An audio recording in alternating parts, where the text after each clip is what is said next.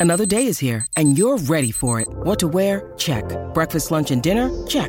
Planning for what's next and how to save for it? That's where Bank of America can help.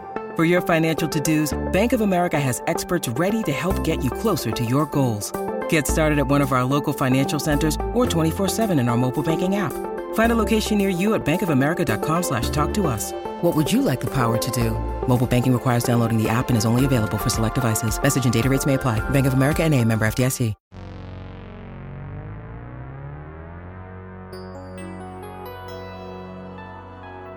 Hey, this is Larry H. Russell here, featured columnist at CLNS Radio, familiar voice here on Celtics Beat, and of course, author of the now critically acclaimed Fall of the Boston Celtics.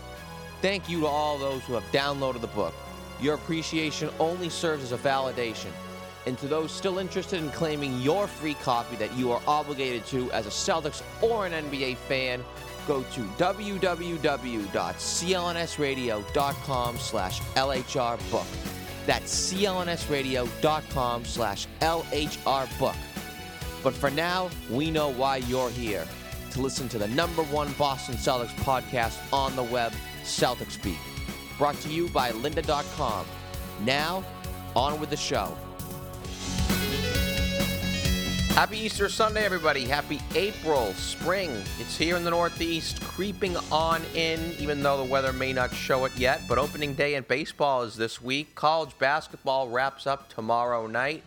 Master Sunday, a week from today. And playoff basketball, we hope we are still clinging to it.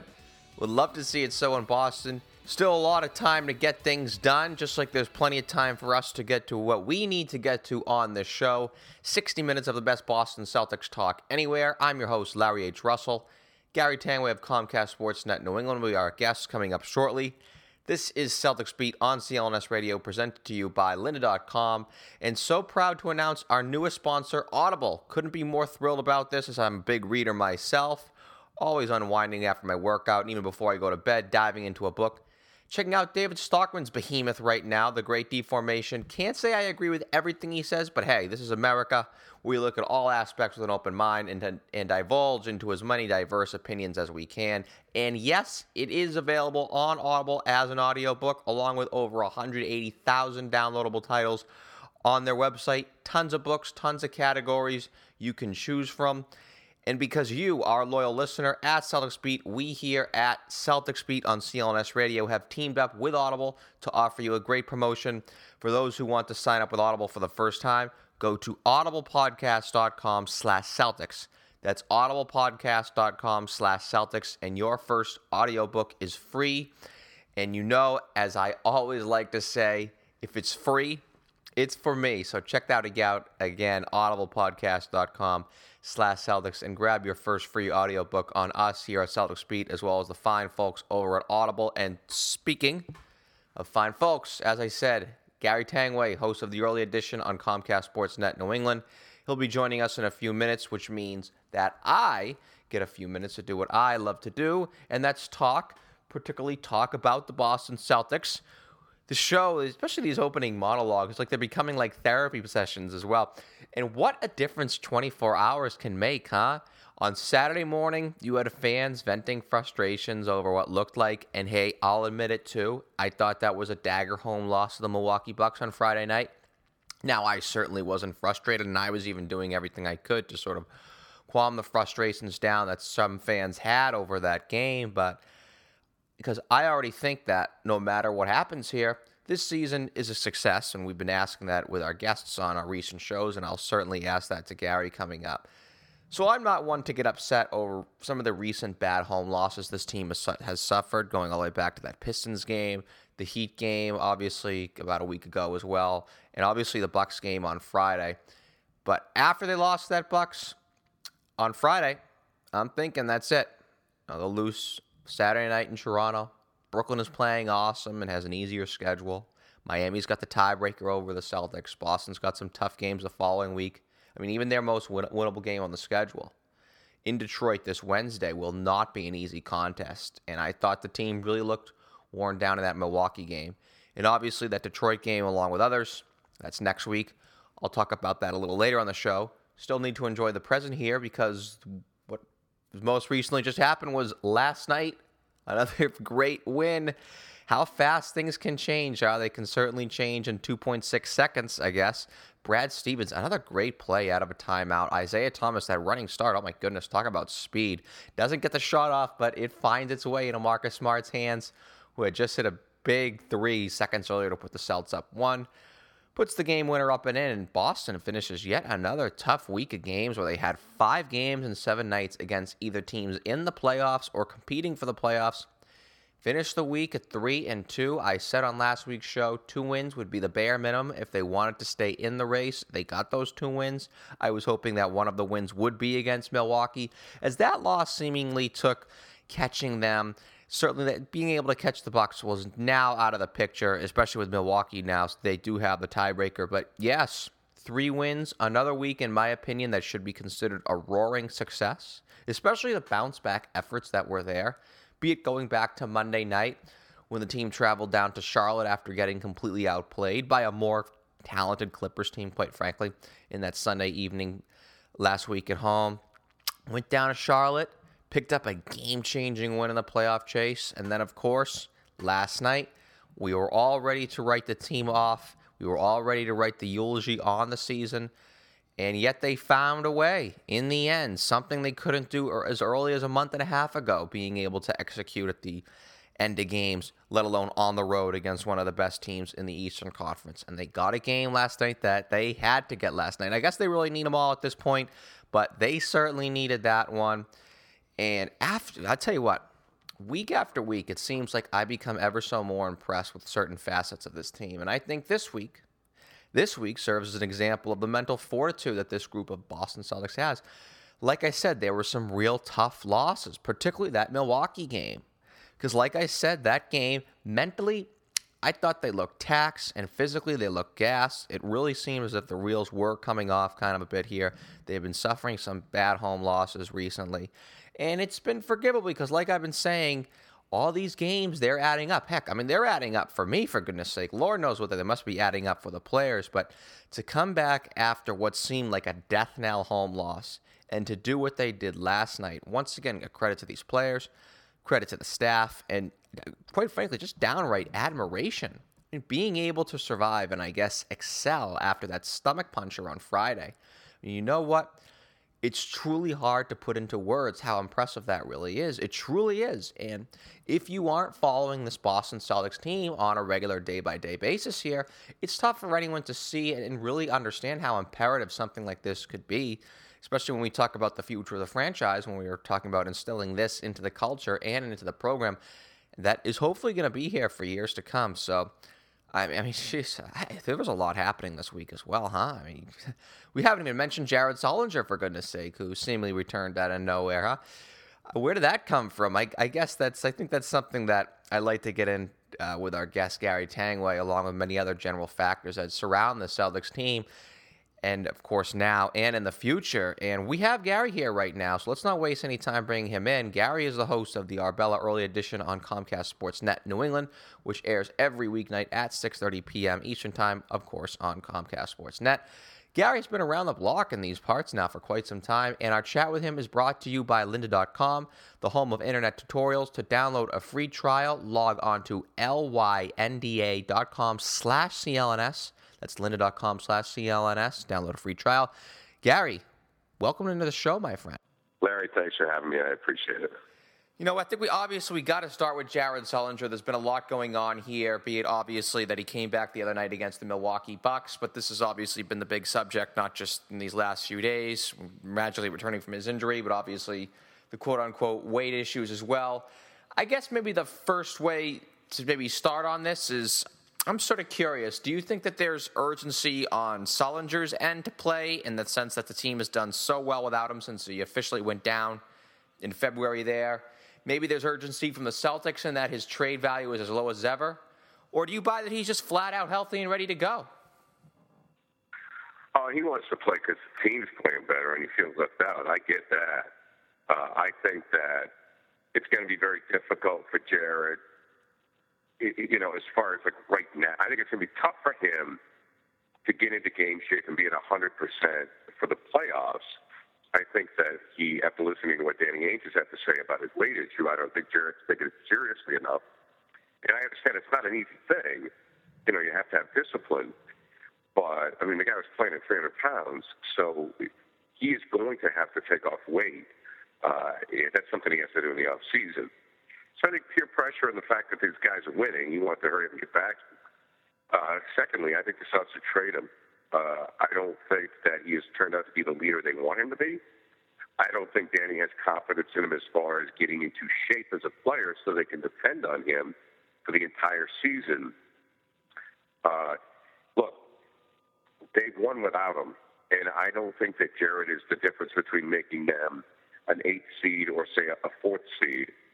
And I do know that he really hasn't taken the reins as far as being a leader on this team as they wish he had. So I think he's failed in that area, and he's failed in the area of keeping his weight down. So that's why I think that as soon as they can get a decent offer, they'll trade him. See, I, there's a lot obviously to discuss there. Obviously, there's a ton. I, I, know. Obviously, I, I, think that I think there's almost definitely urgency on both ends here. I do think that the Celtics know that, especially when that article came out, that his value, I don't want to say is next to nil, but I actually posed this question when he was even healthy that if he could even garner a first round selection in a trade when you consider Isaiah Thomas got just the Cleveland Cavaliers draft choice. But in regards to his weight issue, I mentioned this on last week's show. I'm now starting, and no one really in the media has brought this up and it's sort of a quote unquote controversial stance to take. However, I'm starting to now believe with Jared Sullinger, with Glen Davis, with Rasheed Wallace, three players who have all had weight issues in the last five years, with all the injuries that piled up during those Garnett years, every year there was a, there was a key player or two who had injuries. I'm starting to wonder that if there could be a team thing and maybe they're not putting forth the best nutritional or exercise guidelines for their players. What say you to that? I disagree with that, Larry, because Rasheed Wallace was drinking beer in the shower. You know, I mean, after a game, he'd sit so there and have a beer in, in the shower. So, you know, and he's getting paid millions of dollars. And Rasheed, if he chose to play the game and stay in shape and and and play up to his ability would be going to the Hall of Fame. I mean, he he had that kind of talent. We saw that in 04 when he helped the Pistons win a championship. Uh, Glen Davis, they tried with him as well. They really tried with Big Baby. I mean, you know, they you know they didn't want him ordering pizzas on the road, trying to hold off room service, all that stuff. I don't think it's a team thing. Um, as a person who has always had to watch what he what he has eaten, me specifically, uh, sometimes it's hard. Some people are stress eaters. Some people are. It makes them feel good for whatever reason. You know, food for some people can be just like alcohol to others. I'm not saying that's the case of those three, but some people just can't step away from it and eat properly. And uh, the thing of it is with Sullinger is he's getting paid a lot of money and he's had success with this body. So he kind of hasn't had to change his ways. So I think it's on the player, not the team. I disagree with you on that one, pal.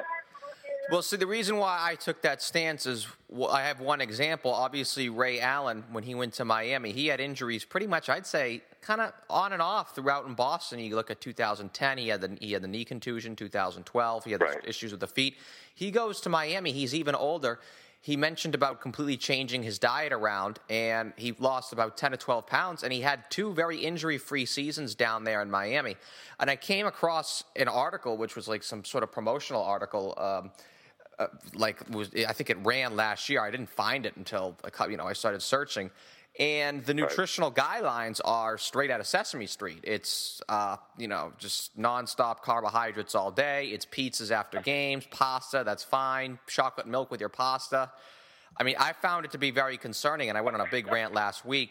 And I really don't want it to continue today. But I mean, obviously, if you have a nutritional guideline that's pushing, you know, to eat you know, the egg white omelets and the raw chicken, or the raw, the chicken breasts and the fruit salads and the raw broccoli. I mean, you, you, you're not, you can you lose weight on it, but it's obviously very stressful, and it's really just not really the way to, you know, go about obviously losing weight. And and I think in Sullinger's case, I think he, from what I read, he's trying. You know, he mentioned like, geez, you know, I'm eating fruit cups, and it's like, well, I mean, nothing for nothing, Jared. You fruit cups make people, you know, fat with all the sugar in it. So I, I, I start if I had 20 minutes with you, which I don't.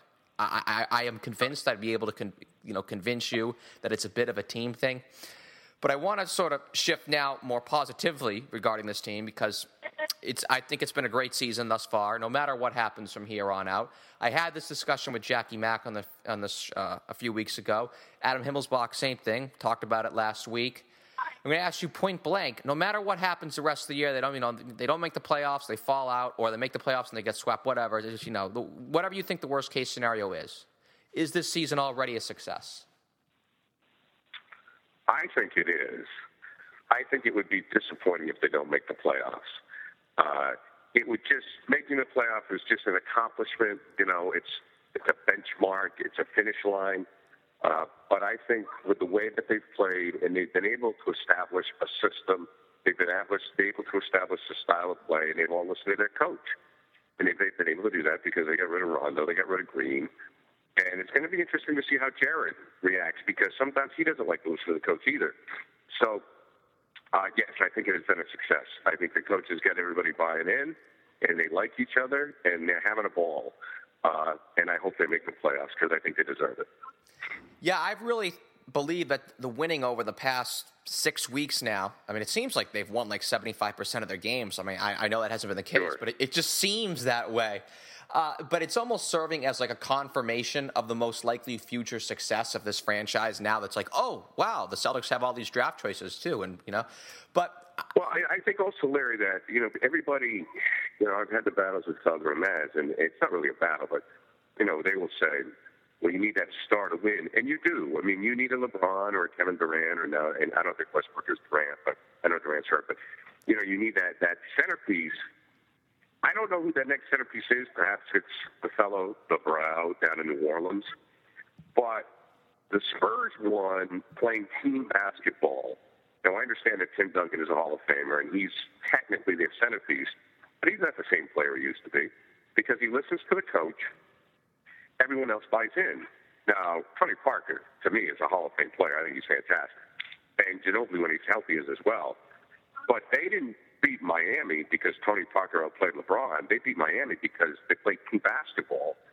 And you'd be surprised what you could do in the NBA if you, if the Celtics can just get some more talented players and one score, one legit score, and continue to play unselfish basketball like they have with Brad.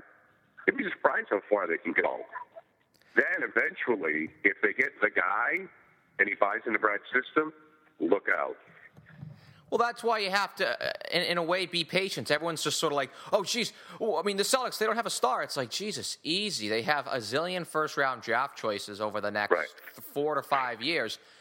This said star player does not have to be delivered to Boston on a silver platter right now. And I know that's very Boston fan of, you know, I want to win right, right now. Go, you know, go my team, go Boston. But I mean, this is a process, but I want to talk sort of about getting that star. I mean, I was going to, you know, maybe can Boston build a team like Atlanta? And I guess maybe even Golden State, obviously, albeit Steph Curry, although he was picked, I think, what, seventh or eighth in the draft. He wasn't, you know, just the right. stink. And, Basically, you know, Marcus yeah. Smart is six. Yeah. You know, unfortunately, Marcus doesn't have his offensive game, but yes, I understand. But I'm going to ask you, do they unequivocally have to have that star player? And, I mean, if so, where do they get it? Is it going to have to be on the trade market with all the assets that they have in these next Yeah, years? I mean, that's getting it up, Larry. I don't know. That's a great question. Free agency seems to be really tough because Boston is not an attractive destination to free agents like Miami or Los Angeles or New York City uh, or Dallas. Um, so that's hard. I know some people want to trade for Derek Cousins. I do not. I think he is an immense talent, but he is a disaster emotionally.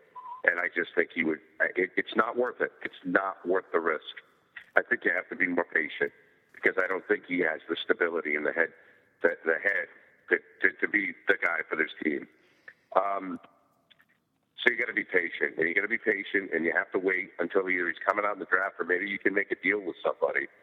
Uh, and the problem is, is that's not on the horizon. You know, there's, I don't know, you know, LeBron in the draft. You know, um, and, and even then, if you pick some kid who's 19, as New Orleans has found out, it takes three or four years before you know if the guy's any good.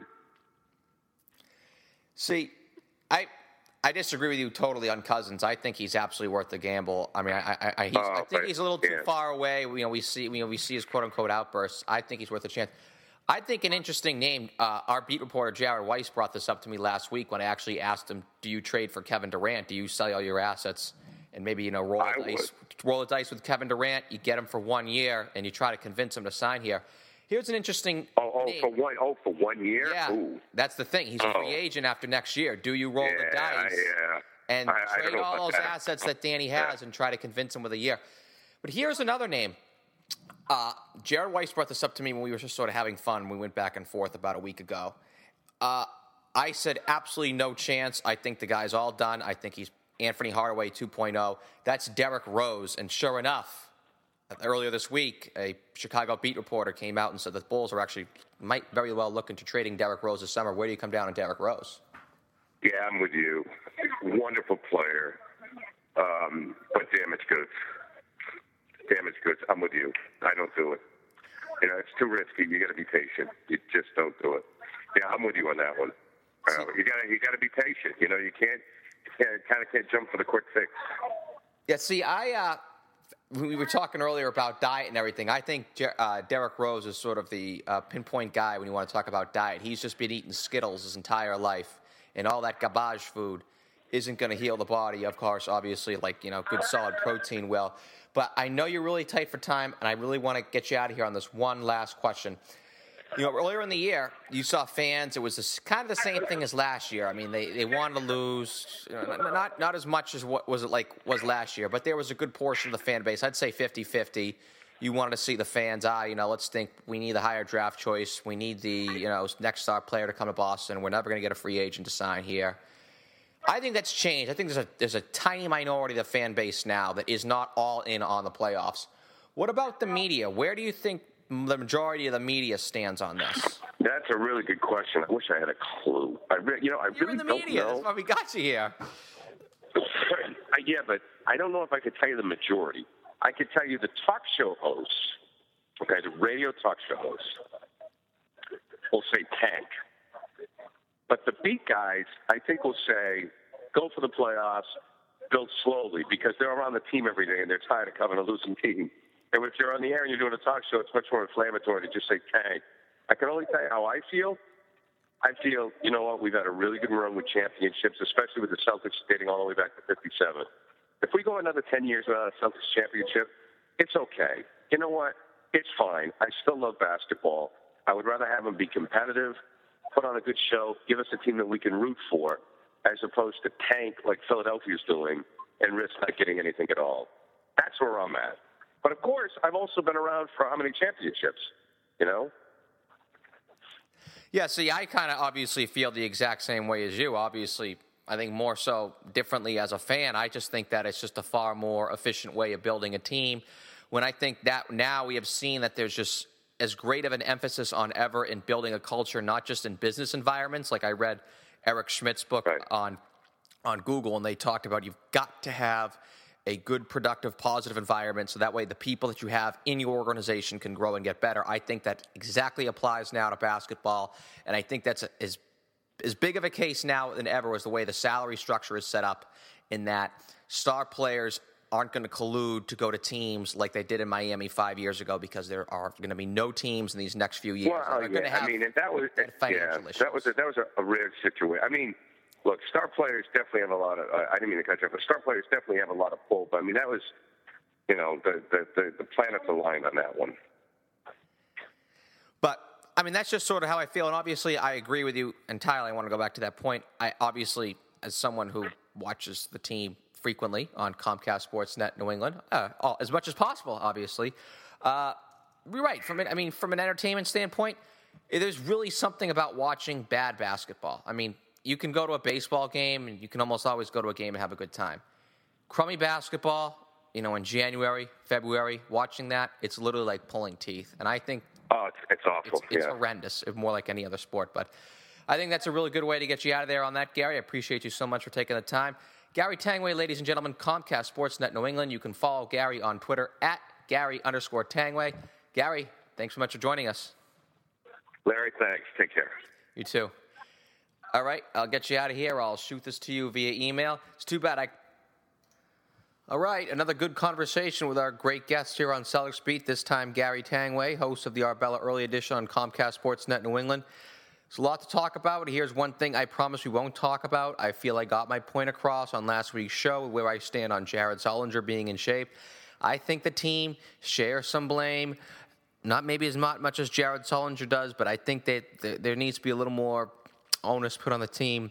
And I think fans and the media are to normally realize here.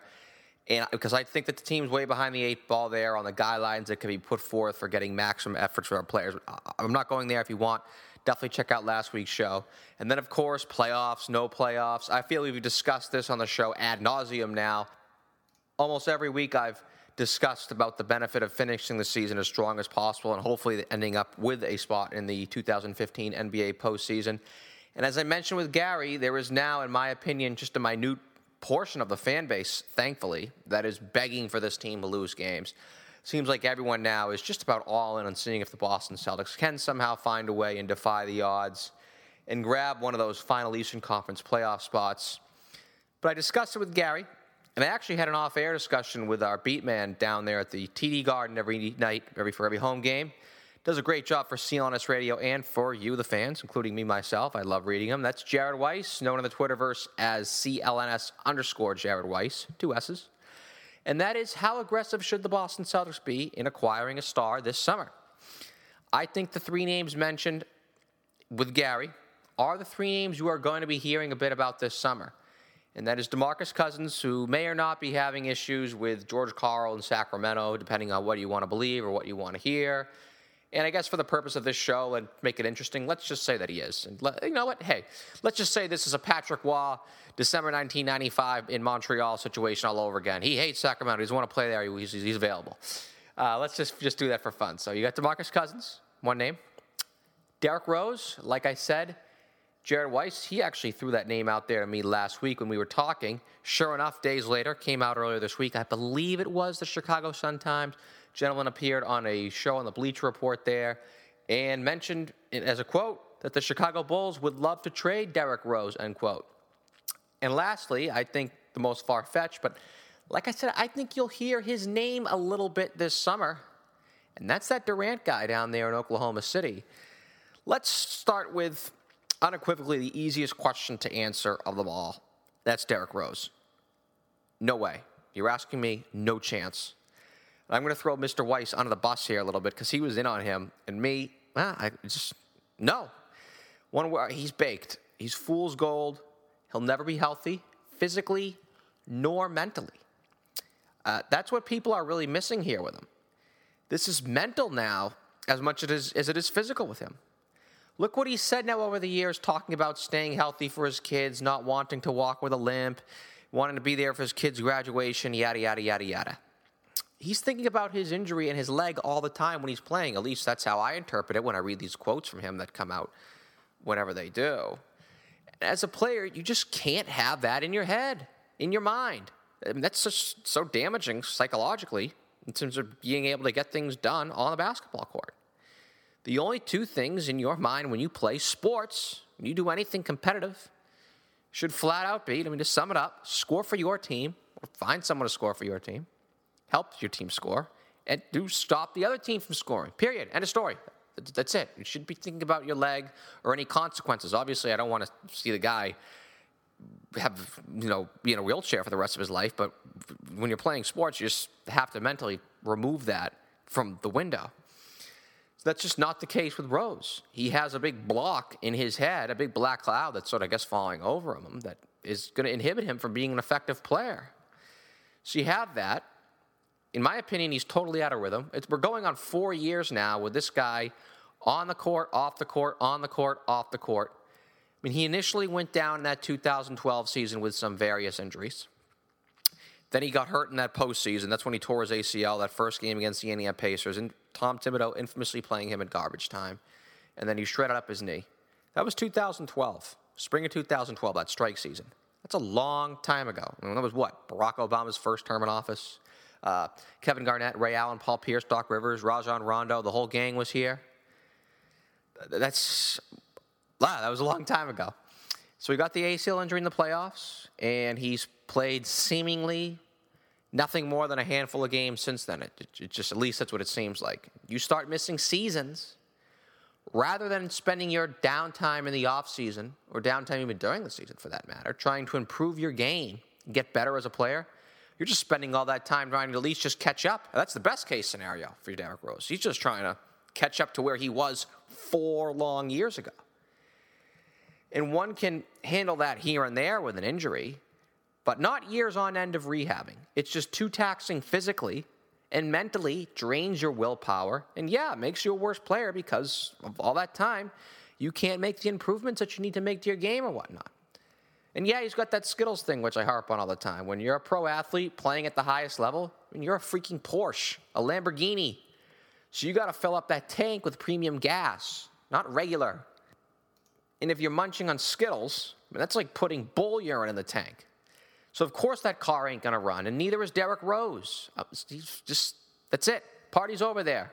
So I beg, as a fan, I beg as a Celtics fan, absolutely beg this organization, do not waste their time there. I personally would not give up a damn thing for Derrick Rose's services in Boston. Do not want to see him in a Boston Celtics jersey at all. I wouldn't give up a draft pick. I wouldn't give up a piece of the parquet floor. I wouldn't give up a replica Dino Radja jersey. Nothing. He'd be nothing more than a complete waste of my time, of everybody's time. He'd do nothing but damage the morale of his team, of will he play, won't he play. He's just a negative, I think, to even have around. He'd be a black cloud on an organization. And listen, if there was an even a 10% chance that he could regain even a competent form of what he was, I'd say, yeah, what can he lose? Roll the dice. And if you get, get him for what you got Isaiah Thomas for, go ahead. But there's not even that. It's almost 0% with him. Literally, basically 0%. And you couple that with, I hate to get on this again, but a Celtic staff that has not proven they can rescue players and put them in a peak physical condition in the first place, it's just not a mix.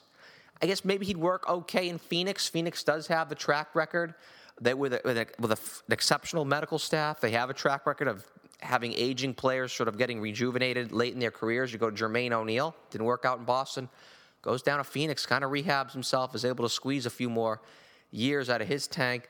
Grant Hill, and even Steve Nash seemed to rave about that Phoenix Suns medical staff and, or their training staff. Celtics, I mean, I just don't know. I, I really don't. So I think Phoenix, that might be the only place for Rose, but here or any other places, no way.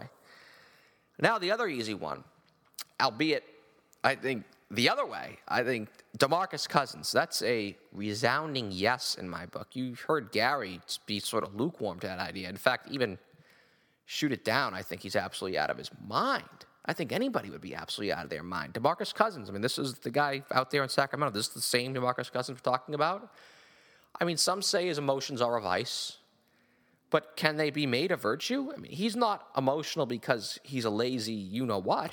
He's emotional because he's a really competitive kid. I mean, uh, will will there be issues with him? Yes, of course.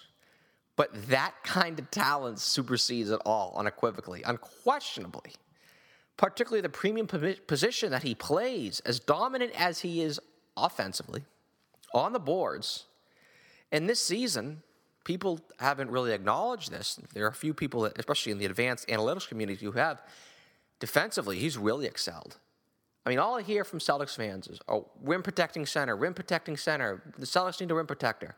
Cousins is that.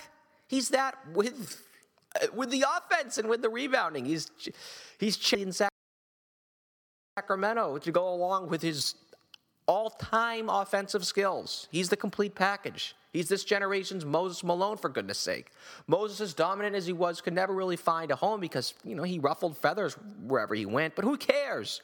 You got Brad Stevens for that, a guy who may very well be the best coach in the NBA, from what we're hearing. Definitely one of the top coaches in the NBA, no matter what. So you take your chances there. At least you know he's going to be on the court for you night in and night out, filling up the stat sheet, even if he's grabbing a technical foul or two on the stat sheet. Oh, well, screw it. He's the best big man in the game besides Anthony Davis. He's got a sky high efficiency rating, dominating defense. What can you lose? He, he's easier, easier to control here for the short term. No brainer. He's worth a huge portion if you want to trade for him. You throw Cousins on this team right now, you're right there in the Eastern Conference. You're right there. I mean, you add another piece or two, you might be the best team in the East. You really are. So you, you that's that's the no-brainer. You you make that happen if you can, if you are Danny Ainge, if you are the if you are the Boston Celtics.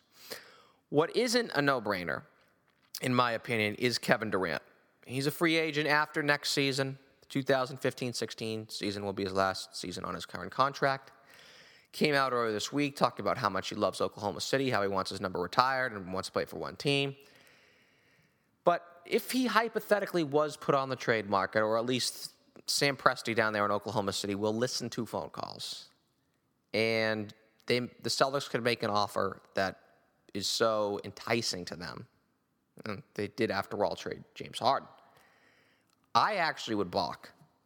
I'd sleep on it because it doesn't sound so obvious trading for maybe the best quick forward in NBA history, not named LeBron or Bird, the prime of his career, as it is when you do factor in that he is a free agent after next season. You know, do you go all in and then you got to convince him to stay in just one year? And if Oklahoma City is fearful of losing him after all the years he's spent in that community, MVP, finals appearance, what would you make you be convinced that you could keep him in less than 12 months? Just a few months of an NBA season for that matter. What's going to make the Boston Celtics keep him from the lure of Los Angeles, or more importantly, a return to his hometown to a stacked Washington Wizards team? That's a gamble. That is a huge gamble. You lose it, and this rebuild now, which if you want to factor in next year as well, which would be about two or three years. So these last two, three years of methodically and diligently accumulating all these poker chips, that goes right down the drain, and you're back at square one. But hey, it, it is it is Kevin Durant. We're we're talking about gambles here too. We know Danny Ainge, he's as bold as anybody. And while I think about it, I toss and turn at night. Danny, if you ask me, I think he rolls the dice. Me, I'm not sure. Me doesn't really matter, right? He's the one that matters. So he was willing to do it with Chris Paul. And we know how much he loves Kevin Durant. So I throw that out there. And at this point, I ask you and we're going to make it our Celtics Beat question of the day. You can log on to our Reached app to answer the question. If you haven't downloaded and joined our group already on Reached, check us out on Facebook, facebook.com slash Celtics Beat, or our Twitter at Celtics underscore beat. We'll throw a link up there for you to join our group and for you to answer our question. But it's as simple as this simple yes or no. Do you trade for Kevin Durant this summer without the guarantee of a contract extension? Again, download Reach you can get a, a link on facebook.com slash Celtics Beat or our Twitter at Celtics underscore beat. Answer the question. Throw, throw at it what you like. And feel free to throw us our opinions on our Celtics Beat Facebook page as well. I am curious to see what you guys have to say. By the way, I want to throw this out there. How plausible would it be, Kevin Love to Oklahoma City for Kevin Durant? Obviously, Cleveland might have to give up a little bit more. But think about it from if you're Oklahoma City. The big rumor is that Russell Westbrook wants to reunite with his best friend Kevin Love. They were roommates out there in Los Angeles. There was actually, I think, a little bit of a triumvirate out there. I think it was Rose, Westbrook, and Love. They were like the three best of friends. But obviously, those three can't really play together. But Westbrook and Love, maybe you reunite that there in Oklahoma City because if you're Oklahoma City, Westbrook's a free agent, I believe, in two years. You want to keep him Maybe uniting him with Kevin Love helps. And then obviously, if you're Cleveland, I mean LeBron and Durant. Oh my goodness, let's let's put. Uh, I don't want to go there. Let's just let's go back to our Reach question of the day. I'm really curious to see what you guys have to say on Reach. Definitely download our app. And yes, do you trade for Kevin Durant this summer without that guarantee of a contract ex- extension? It's a good question because listen, hey, I, all I know is all I hear from Celtics fans, if whenever you whenever they, whenever they want to throw the, the cold water onto this season, this very successful season so far. It's that superstar, the Celtics, they've got to get that superstar. How are the Celtics going to get it? I mean, they tank, high draft pick. They're not going to get a high pick. Blah, blah, blah, blah, blah, No free agent wants to play in Boston. Trade. Who are they going to trade for? There's nobody out there.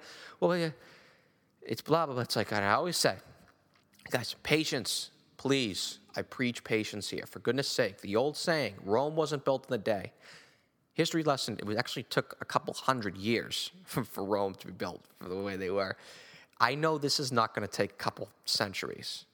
So, fans, I know they want to know right this second, right now, who's going to be on this team, who's going to be leading this team to the next great era of Celtics basketball championship banners, blah, blah, blah, 18, 19, 20. Be patient. Listen, the organization has a gigantic rainy day fund. They just need to pounce when the time is right. You want to talk about time is right? Let's go back to 2006. What if they pulled that deal that was presumably out there for Allen Iverson in the summer of 2006, which would have been one year before the trades for Garnett and Ray Allen. What if that happened? The Celtics would have sold all their assets and been a 42 win team for like the next three to four years, and it would have been a colossal waste of all of our time, and fans would be still be complaining about the long championship drought since then. And not only that, not only long championship drought, a long era of just bad Celtics basketball, not even being a team that's competing for championships. It wasn't so much that that those Garnett, Ray Allen, and Paul Pierce teams won the championship, they were a contender for five if you want to throw 2013 and six. Uh, I guess say, well, let's say five and a half. I mean, they were at the top of the league for the better half of half a decade. If you throw that out, you think fans would be ripped right now if that ever didn't exist. And that would have been the case if they were a little too gung ho and that Allen Iverson deal happened or a deal similar to that happened. But they waited one more year, at least. There was one more year, took more lumps. Fans got even a little more mad as that 2007 season went on. But hey, Garnett, Ray Allen, we all know the rest. So relax. These people that make comments like, well, I hope the Celtics aren't spinning their wheels, you know, from you, you know, easy. Guys, enjoy the process. They got a good, entertaining team on the floor right now. They're playing the game the right way and showing how effective their program can be with not even the most talented roster. And they have that endless array of gunpowder for when the time is right to strike. Just got to wait, make sure that they don't jump on their gun too early. But the cavalry is coming. It's a chess game, and it's an enjoyable one at that. And thank God it gives us a lot, a, a lot, a ton to talk about on Celtics Beat on CLNS Radio now and in the summer. So, I mean, I think this team is fun now, very interesting to see what, what's happening on the court. And off the court, there'll be whether there'll be fireworks or not, the daily occurrences, that's going to be a joyride in itself uh, in those months of June, July, so stay with us for sure. We'll have a lot to talk about in a few months and a lot to talk about right now, just like we always do. We'll be back on the other side of the break.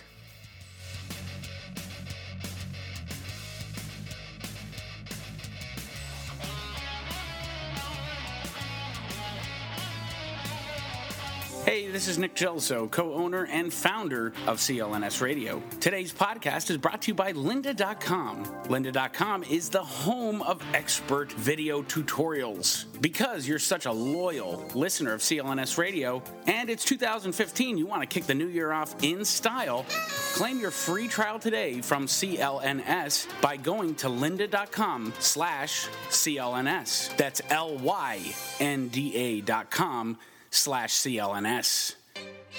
This is Larry H. Russell back here again, and let me tell you a little something about me.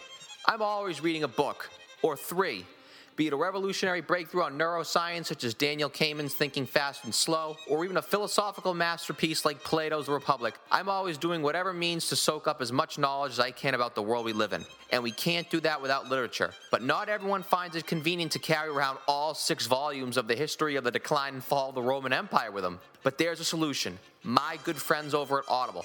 Audible is a leading provider of audiobooks with over 150,000 downloadable titles across all types of literature. You don't need to be all alone creating that impossible private time with our everyday lives of chaos to do some reading and relaxing. Audiobooks are great to listen to wherever, be it in the gym, doing chores at work or around the house, driving, riding, shopping, whatever. Audiobooks are the remedy for you. And Celtics Beat and Audible are teaming up to offer you your first audiobook for free. Just go to audiblepodcast.com slash Celtics. That's audiblepodcast.com slash Celtics.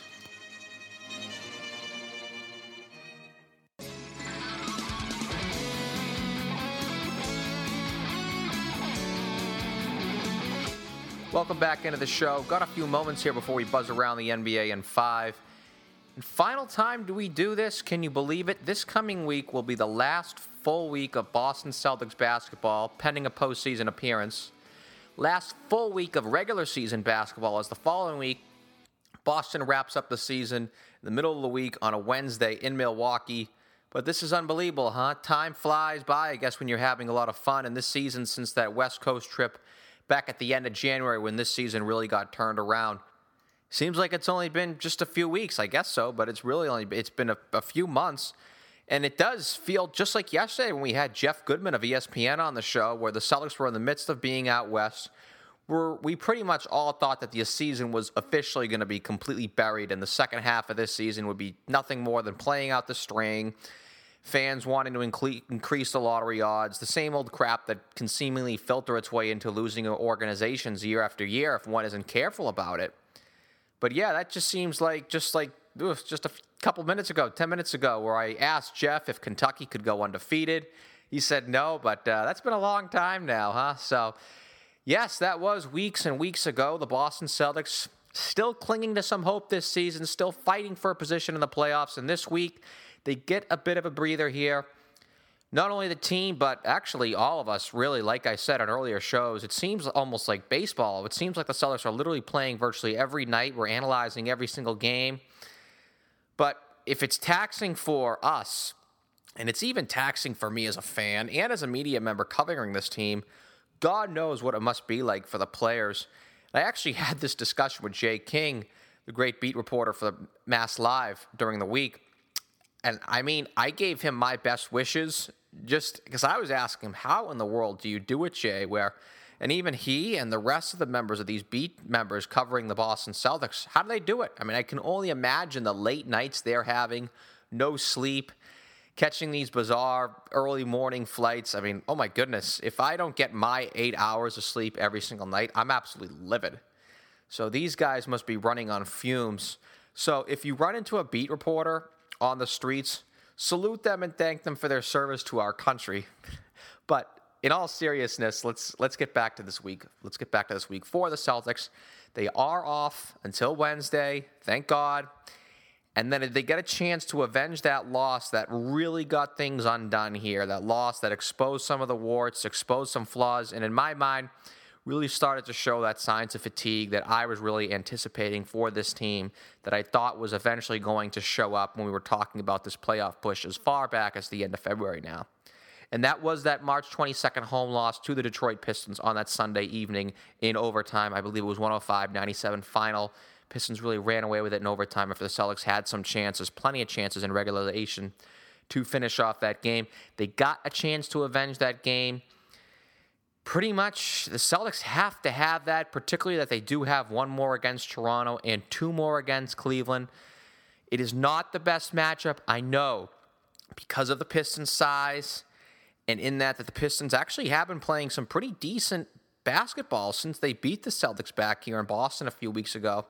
It is on the road, and as odd as it is, is ex- as successful as this team has been on back-to-backs under Brad Stevens, particularly since the end of January here. It has been an issue for the Boston Celtics historically under Brad Stevens in this last year and a half, two years that he's been here that the team has struggled with three or more days of rest. I know this is where we need stats Adam Lowenstein here to tell us what the Boston Celtics record under Brad Stevens is with the three or more days of rest. But off the top of my head, I know the record isn't that good these last few years when they do get that type of rest. So, how will the team respond to that? Because they haven't had this type of rest now in a long, long time. How will they react? Could they lose some rhythm after being so used to playing so many games in such a condensed period of time over these last six weeks, really? So I do expect the Celtics, though, on that on this coming Wednesday in Detroit on national tele- television on ESPN to come out with a great effort that night because they I like to think they know that is a desperation game. That that game they unequivocally I think they got to have it. Not only where they are in the playoff chase, but obviously with the challenges ahead and like I said, They've got another with Toronto. They still have two with Cleveland. And then even that Milwaukee game on the final game of the season, that's on a back to back on the road against a team that could very well be fighting for playoff positioning themselves. So I hate to say this season comes down to one game, but I think if the Celtics do drop that one on Wednesday, it is going to be a real uphill climb, as if it hasn't been already to get to the playoffs. If they don't win that one. So we'll see the result. Let's hope they do. I do, like I said, I do expect the Celtics to come out and play with a lot of desperation, but that's still not an easy spot to be in. It's because for the reasons that I mentioned earlier. And this is not going to be easy. None of this will, though, like I said, because they do go to Cleveland in Cleveland on Friday. They have not had much success with the Cavs this year. Obviously, they blew that game back in Boston very early in the season. Doesn't even seem like it happened. It was like a completely different team. Might as well have been five years ago for all who cared. But obviously, we know what happened the last time the Celtics played Cleveland, the last time they played Cleveland in Cleveland for that matter. It was probably their worst game of the season. Actually, it was their worst game of the season. They trailed by as much as 40 points. It was real ugly. They were never in the game from the opening tip to the final buzzer. I guess it's safe to say that we can expect a better performance than that, but it's still an elite team with one of the greatest players in the history of the game in their gym in Cleveland. And there's obviously plenty of other talent on that team, too. Kevin Love, Kyrie Irving, a guy who I guess could go for 55 on any given night, as he's only had multiple efforts like that this season. So you got Cleveland, and then, of course, obviously, the Cavs are back here in Boston on a Sunday matinee, Master Sunday for that matter. Last time the Celtics played the Cavaliers on Master Sunday, I do not want to talk about that game. I have that game vividly in my mind. It was ugly, to say the very least. It was actually probably the worst game of the uh, Big Three era, even though Garnett did not play in it. But let's stop talking about that one. I remember it well, and I'm sure some of the diehard fans remember it as well. But Cleveland is here next Sunday on Masters Sunday in Boston. Very challenging week, as they have been now for the Celtics for quite a while. But these challenges are good. Do love the fact they are playing almost a do or die type playoff game this coming Wednesday. Great experience for this team. That's why I am so glass half full with this team for the rest of the season, no matter what happens. Because in my mind, it's like they cannot lose. It's great that they get these challenges, these relevant games here in March, and now that we're into April as well, this is continuing. It's only going to help with the development of the players.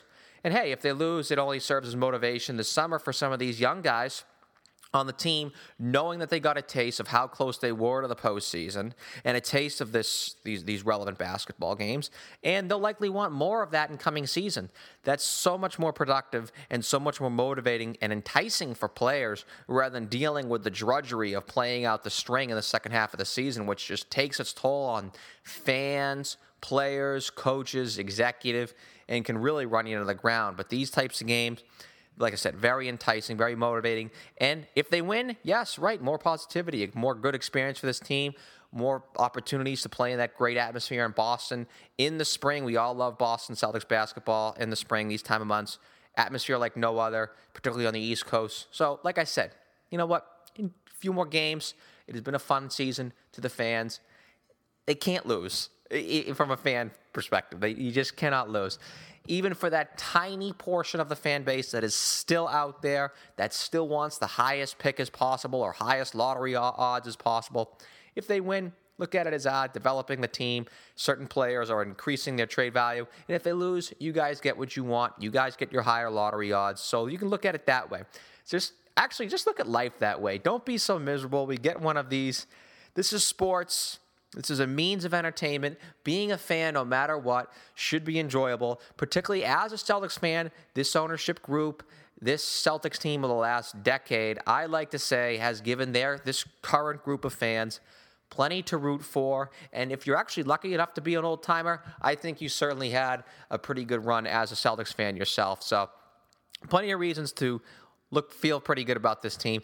I know I have, particularly on this show. I, it's been a blast hosting it this season. It's going to be a lot of fun continuing to host it into the summer as well because there's going to be so much to talk about as I talked about earlier. I love doing it every week, but unfortunately, we got to get this show done in an hour for you guys, and we are running out of time. So let's do this. Let's go around the NBA in five. This week, third week in a row, actually, where we've led off this segment with this guy, mentioned it earlier, but Kevin Durant said earlier this week that he wants to stay with the Thunder, stay with one team his entire career, get his number retired at Oklahoma City. I'd say those are pretty strong words because I, I still want to believe it when I see it, but he really put himself out there by saying that and putting those words on the line and being that detailed because we know if he leaves the Thunder, it will not be for money purposes. It won't be because some team just blew the Thunder out of the water like you can do in baseball and in football. Can't really do that in the NBA. Actually, the Thunder can offer the most money unless they another team works out a sign and trade. But even then, Oklahoma City can still offer the most money. But that was a lot. That was a lot that he said. You know, he didn't give the oh, I'm just focused on getting healthy or the LeBron stuff. We'll get to this when we get there. I mean, he said, I thought, pretty point blank. Now, a lot can change in this next year and a half. We don't know. As I mentioned earlier, I, I do wonder if there is going to be some trade discussions this, this summer. We all know Sam Presti is as bold as anybody, not named Danny Ainge, I guess. He did trade James Harden after all for a bag of basketballs. So we'll, we'll this, let's keep an eye on it. But I guess we're going to move on here. We're going to talk about, talk about the MVP race. Mark Jackson, normally we don't really care about what one certain analyst has to say about the MVP race, but considering that Mark Jackson was the coach of the Golden State Warriors for a few years, Coach Steph Curry, his MVP choice, James Harden. Interesting. At this point, looks like Steph may very well be the runaway winner. In my opinion, he is. He's the best player on the best team in the league. And there was even a poll on ESPN.com. It was Nixon and 72 esque. 49 states, the lone state, Oklahoma, with Russell Westbrook. But obviously, is there still some bitterness towards that organization with this kind of analysis? Or does Mark Jackson really feel that James Harden is the MVP? Harden certainly can, has stated in his case in the fact that he has been able to keep the Rockets in the thick of things, in the brutal Western Conference, without Dwight Howard and with a pretty inferior team talent wise. But Steph has had such a special year, and the and the Warriors have had such a special year. They may very well get something like 67 wins, which would be absolutely incredible. And I think they could only become, I want to say, like the sixth or seventh team in NBA history to finish with a point differential in the double digits. Last team to do so, the 2008 Boston Celtics. How can we not forget? I think, though, that the Warriors have had too special of a year, as well as Steph Curry has had too good of a year, not to give that award to him. I guess if you do sort of go on this quote unquote most valuable thing, where if you just pull Harden off the Rockets, they'll be like a 20 win team. Whereas if you took Steph Curry off the off the Warriors, they'd probably be like a 38 win team if you want to put it that way. But I don't think that's the best way to evaluate most valuable player. Steph Curry is going to win that award. He should win that award. And I do find it very interesting that Mark Jackson did ch- choose James Harden, at least in his mind. And I do wonder how much of it has to do with obviously his emotional interests in obviously with the Golden State Warriors. Want to stick, though, out west. Portland Trailblazers, they wrapped up their division. Kind of feel for them, though, because they are a dark horse. And sadly, especially with that Wes Matthews injury, and now even losing Dorell Wright for what looks like to be the season as well, they will remain a dark horse. Kind of feel for their Portland Trailblazers fans in a way. They are great fans out there, but that's the classic second tier team, huh? It's almost like they've always been good throughout their history, but they've never been great. They've never been championship great. They've always had these teams that are on the cusp. I think that this team is no different. They're almost sort of like the Bruins under uh, Harry Sinden, where they're just good enough to bring a die-hard collection of fans into being able to follow their team and root for their team and be just entertaining enough to get their interest, but never bad enough, obviously, not to get their interest, and never good enough to really be make rewarding fans for what it truly is good enough. That's obviously with a championship. I think that's sort of the same case here. I guess I do really kind of feel from in a way. Want to wrap this up real quickly with the Los Angeles Lakers, tied for most losses in franchise history. Have a chance to best or worse for that matter, their 1958 team when they were out there in Minneapolis. See how the rest of the season plays out. It's by far their worst season since they've been moving to LA. But hey, 1958, I may be wrong on this, but I'm pretty sure that terrible season netted them Elgin Baylor, and that put them in the finals. Albeit, I think it was they had like a 40 and 42 record in 1959. Might have to check on that. But they made the finals a year later with Elgin. Obviously, they built up, up from there. But I may be wrong on that. But maybe it works out for them that way too. And they do get some lottery luck. They do get a guy who can maybe change the fortunes around the franchise. But it's tough to say, although, because I don't have a bright as bright of an outlook as others do on their franchise. I think that for them, for things that to need to go their way, it's not just the lottery. They need to get Durant in a few years. If they don't get Durant in that free agency, I pretty much think that they wasted their time. But we didn't obviously waste any time on this show. I thought that was another great show. I hope you enjoyed it because that's going to do it for this week's edition of Celtics Beat. Music for Celtics Beat was provided by Will Rock, Chuck Dietz, B. Boino, Astrovex, and Steph Legrateau. Be sure to follow us on social media. Our Twitter handle is Celtics underscore beat, and you can like Celtics Beat on CLNS Radio on Facebook to keep up with the show facebook.com slash Celtics Beat. Also, check us out on Google Plus, Celtics Beat on CLNS. I'd like to thank our guests, Gary Tanguay of Comcast Sportsnet New England, as well as our awesome sponsors, lynda.com, as well as our great new sponsor, audiblepodcast.com slash Celtics. Check that out. Grab yourself a free audio book. Love to thank Lynda and Audible for making this all possible. For our staff writer, Eddie Santiago, and myself, the executive producer and host of Celtics Beat, I'm Larry H. Russell. See you this Sunday with another edition of Celtics Beat exclusively on CLNS Radio.